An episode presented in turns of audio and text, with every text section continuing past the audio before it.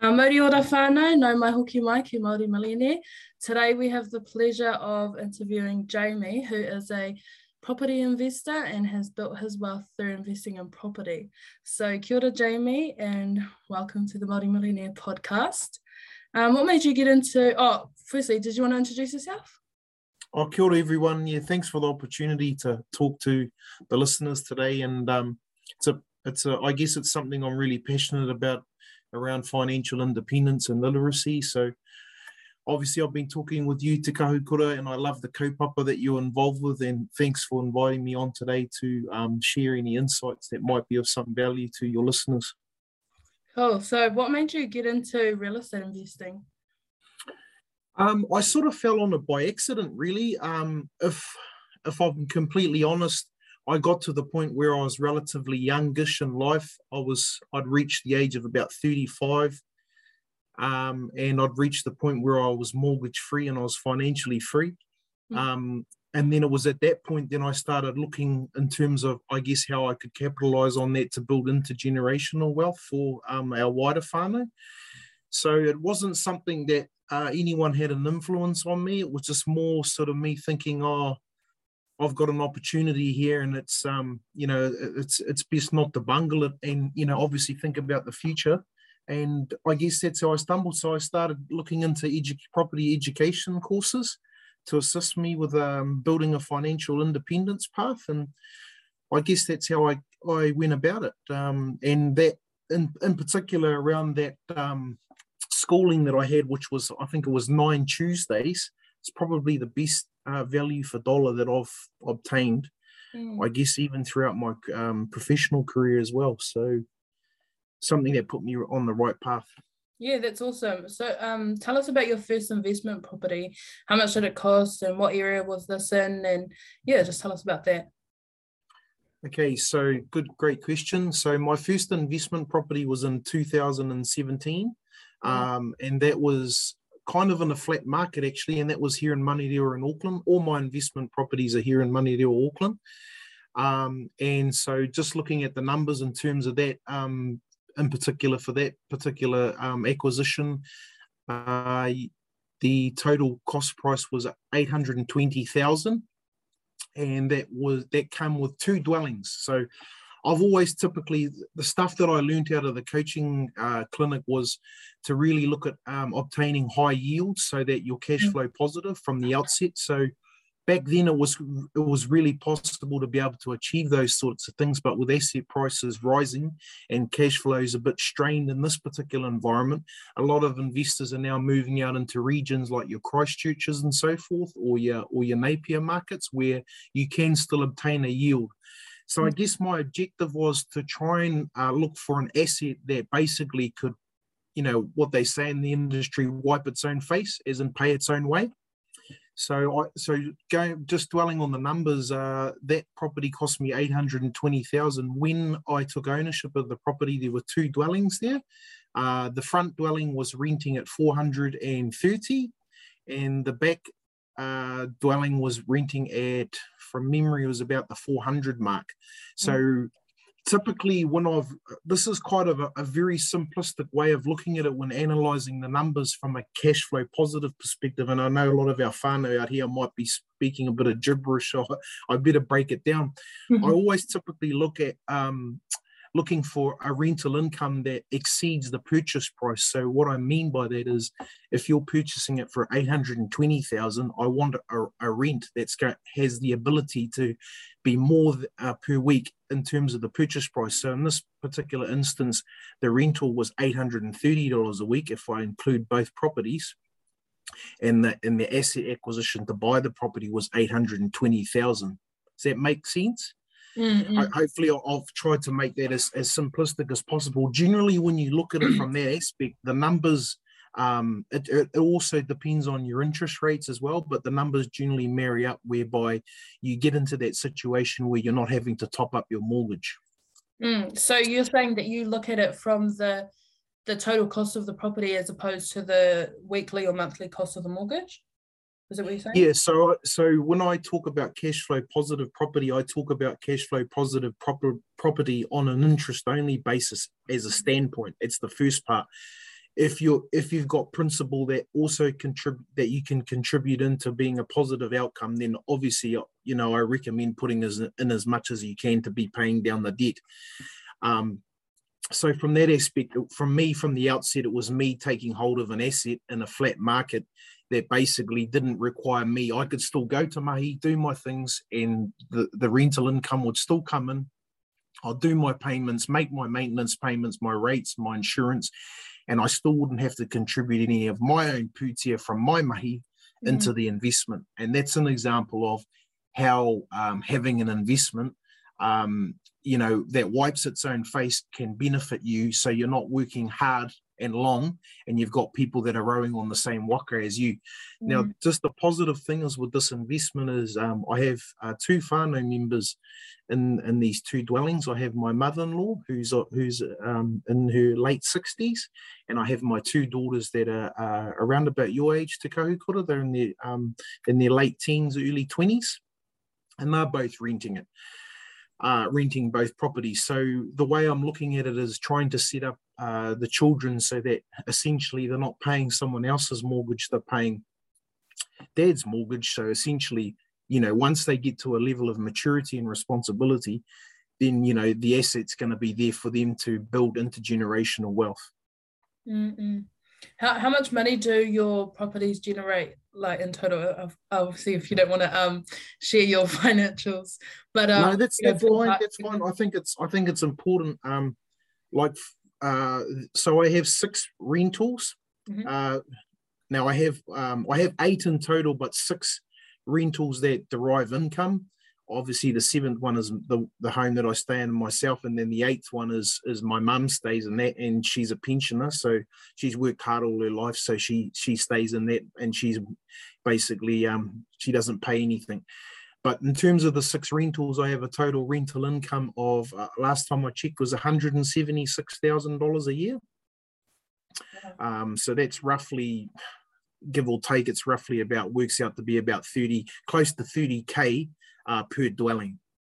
Uh, once you factor in your maintenance cost, your insurance cost, what you call OPEX, operate, operational expenditure, once you factor in your rates, your insurance, your property management fees, and you factor in other, um, I guess, unforeseen circumstances, like if a whare paku goes down or whatever it may be, shower needs fixing, I usually factor about six to seven thousand, or seven thousand probably with inflation per uh, um, for those operating expenditures per year. Mm, cool. Um, what are your goals for investing in real estate? My goals uh, weren't really.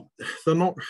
In a way, they they're not really monetary driven. They're driven by having um, more time with my whānau. Mm. Um, having more quality time with my whānau, and I guess not being on the corporate ladder, I guess where I'm having to work until I basically drop dead, that's not a quality of life um, mm. for me. And um, I guess the most important thing is, is is your health. And so I guess, you know, being in a, in a good physical well-being state and um, is more important than any sort of um, wealth wheel. But we all know that um, without money, you can't pay the bills. So that, that's extremely important, and it can buy you independence. So in terms of my goals, I, I, I didn't really set out with any lofty goals, to be quite honest. I, I just want to continue to try and add to the property portfolio as things progress. At the moment, I'm sort of in the situation where inflation's biting really hard. I'm curbing my spending, as a lot of whānau are out there. Um, and I've always had a good, decent understanding of financial literacy. Um, I wasn't really the most cleverest student at school, to be honest. Like, I dropped out of school, you know, in my sixth form. Um, so a lot of the information that I've picked up over my time has been more around just going to these property classes and, I guess, learning from other people, networking, asking a lot of questions, being prepared to listen, take on advice, um, look at new ideas, and you're you're always learning. No matter how old you are, you're always learning. So, mm-hmm. What advice would you give to someone who's looking at um, entering the property market or investing in property? Um, what advice would you give them? You definitely need a great team around you. Um, you know, starting from the outset. Um, obviously, go through your goals in terms of when you want to achieve, what sort of market do you want to enter? Do you want to enter an Invercargill market that's four hundred thousand? Do you need to live in your first house? Can you buy a house and, and can it be a rental while you're stay, staying in uh, another rental? You know, sometimes it makes economic sense for you to, um, to, to look at things like that just to actually get on the ladder. Because what we do know from a property perspective over the last thirty years, even forty years, is that property goes up seven percent year on year here in Aotearoa. Mm. If you look at it from an Auckland perspective, you're looking at it from six percent to nine percent, depending on what suburb, like your Point Chevalier's here in Tamaki Makaurau, you're mm. looking at nine, ten percent. Yep. And for your Manurewa's at the lower end. Um, so it's, I guess it's, um, the advice I'd have to whanau is just um, setting a goal in terms of your deposit. The most important thing is, um, you know, you outline these on your podcast, uh, Te Kahukura, just setting goals where you're achieving those, um, I guess, those um, monthly saving requirements, you know, whether it be initially investing in um, the stock market, mm-hmm. because that's probably the easiest way uh, for a younger person to get on the lad- property ladder ultimately is to actually invest in assets that you can afford to. And everyone can afford to invest in, in, in the stock market if they've got a little bit of disposable income, whether it's ten dollars a week, fifty dollars, it all counts at the end of the day with the compound interest effect. Exactly. Compound interest being the eighth wonder of the world. So I'd, I'd look at doing that first initially. Um, and then from that point, um, building up enough savings so that you're able to go uh, deposit on a, on a, I'd say a new build house in this market.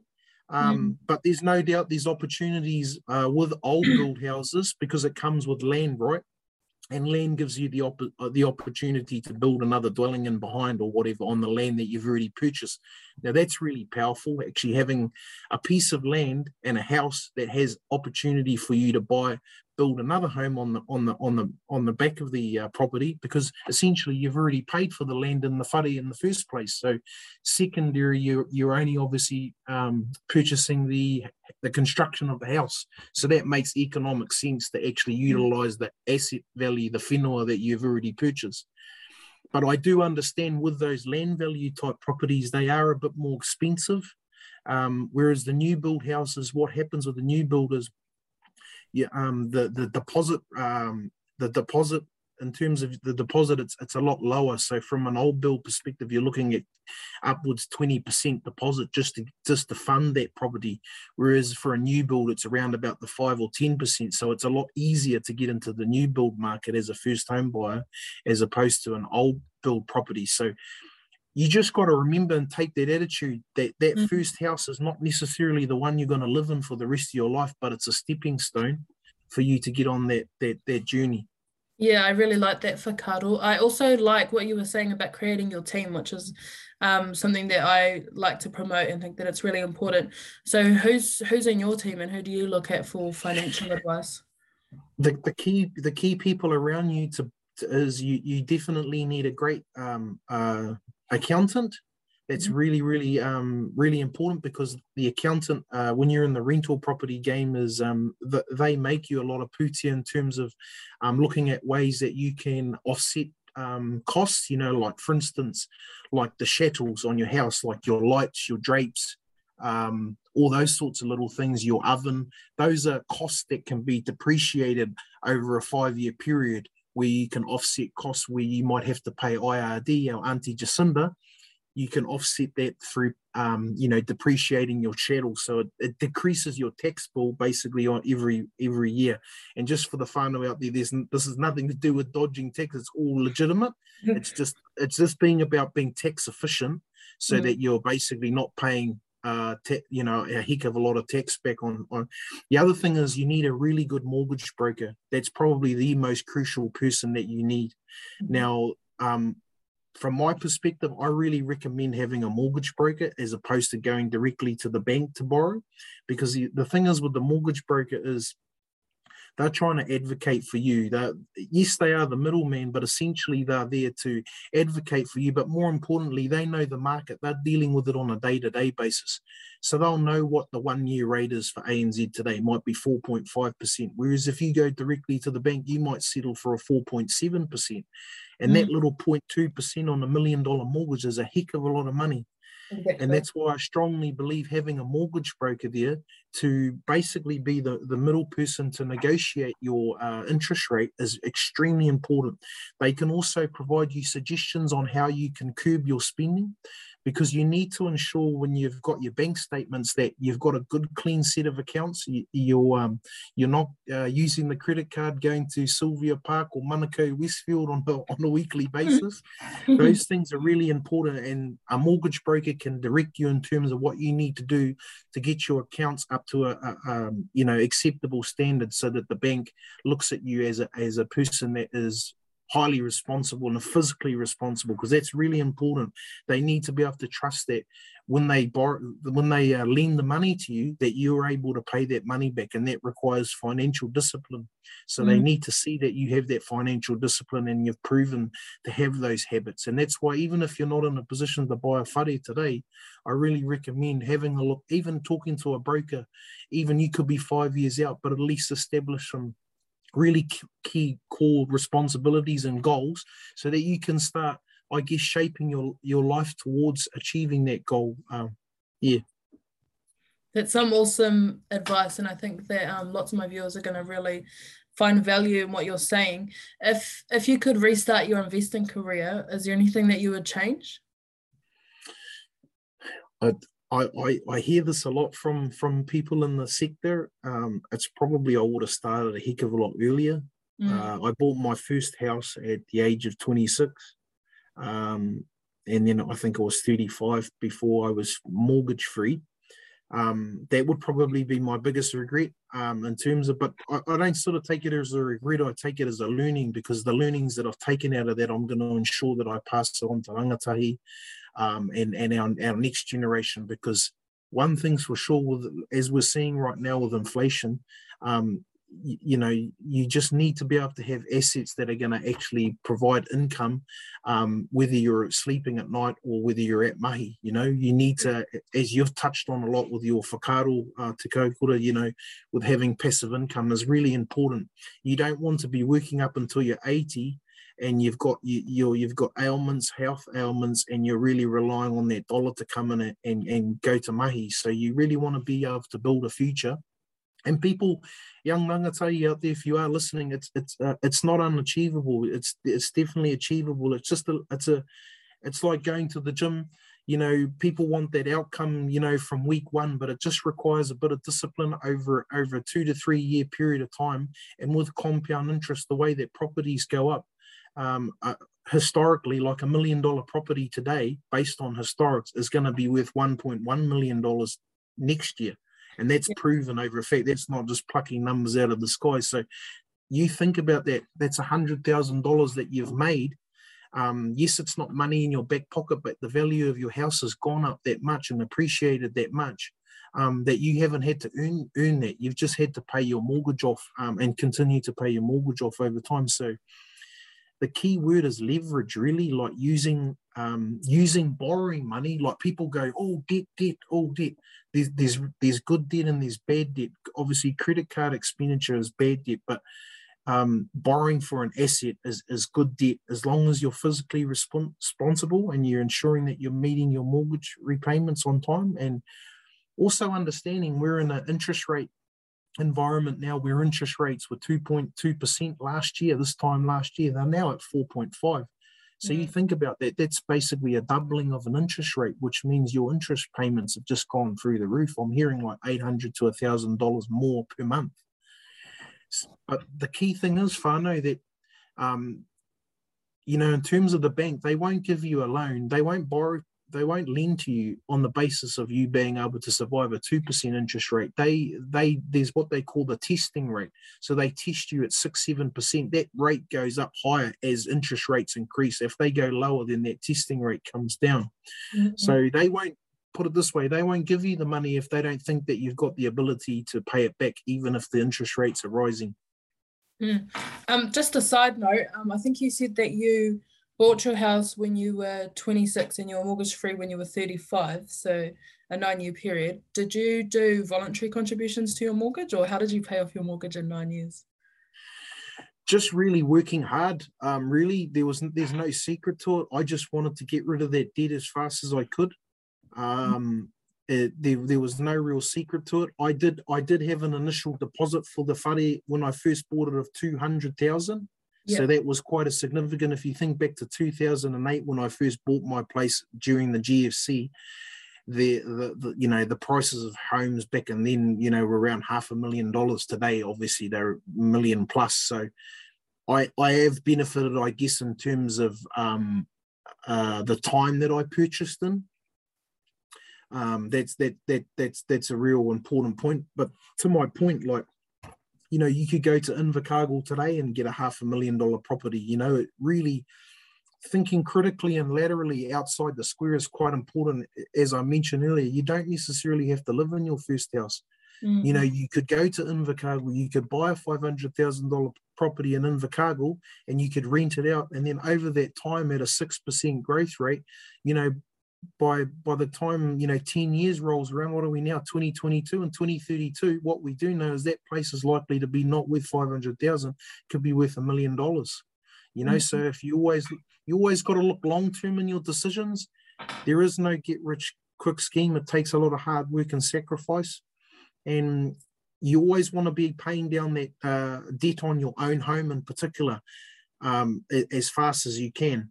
When you turn into investment mode, then you're looking to balance your portfolio a little bit more in terms of looking at that, because essentially um, the, there's power and leverage. So it's it's about getting that balancing act right. And, and it can be difficult at times, but you've just got to consult, talk to people, talk to your mortgage broker, talk to experts, read content, news. I'm always keeping up with the news on a regular basis. And like, here's an example for you, Te Kahukura, for the listeners out there.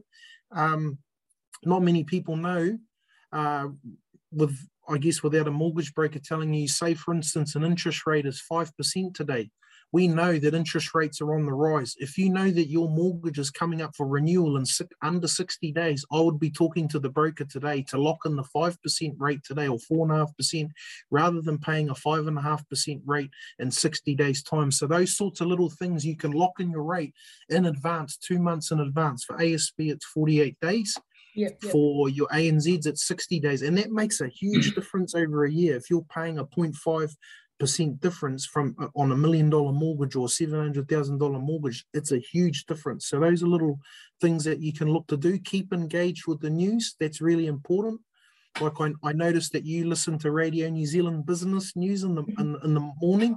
Yeah. I couldn't um I couldn't encourage that more. Reading the newspaper, the business section. If you don't aren't able to read the business section, you know, you've got um you got platforms like Radio New Zealand. You got News Talk Z B that do business forums. Um, so there's plenty of content out there, and you can obviously reach out to Te Kahukura if you want to reach out to me. I, I'm happy to to assist in any way.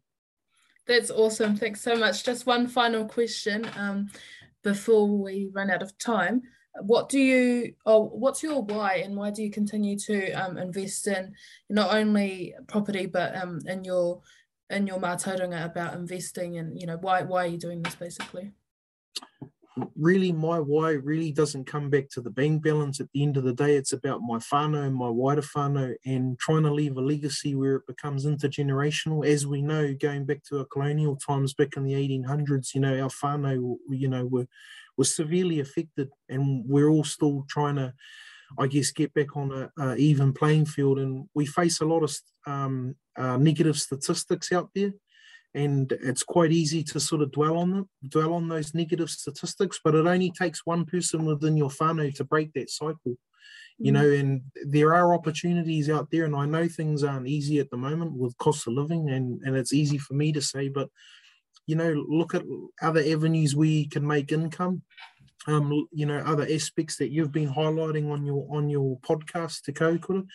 Um, Just look at ways that you can, and more importantly, it's not just about the income, it's also about ensuring you're on top of your spending as well. That's really important.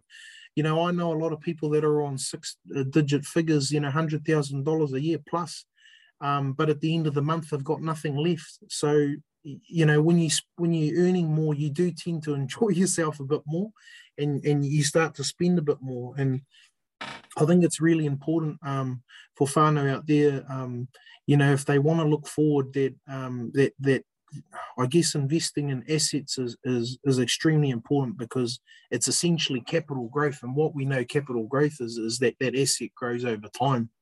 Um, and it's I, I just can't stress it, um, I guess, how important it is to look at asset growth because it, it will give you financial independence. Going back to my uh, to my why, um, it's it's all about whanau for me. It's about trying to put my children, I've got three lovely children, uh, thirteen, Uh, twenty-one and twenty-six. It's about putting them in a position that they're not going to struggle in tomorrow's, uh, you know, in tomorrow's uh, journey. Mm. And just the way I see it at the moment is that if if I'm not there to pick up the slack and help them, assist them on on a property journey, then it's it's going to be extremely difficult. And it only takes one within the whanau to break that cycle. I've come from a middle New Zealand background, not extremely wealthy, but my mum and dad, they worked really hard. Um, they've, they've instilled those values in me. Um, nothing comes easy in life. And if you continue on with that positive attitude, work hard, look at ways of, I guess, looking for extra income. So that, I guess, that's my driver to Kahukura. It's, it's all about um, leaving uh, a legacy for my children that um, they will be able to afford a, a whare when they when they when they're at that age of, of maturity, and that, you know, they won't be lenient on the state to help prop them up. You know, they'll be completely financially independent.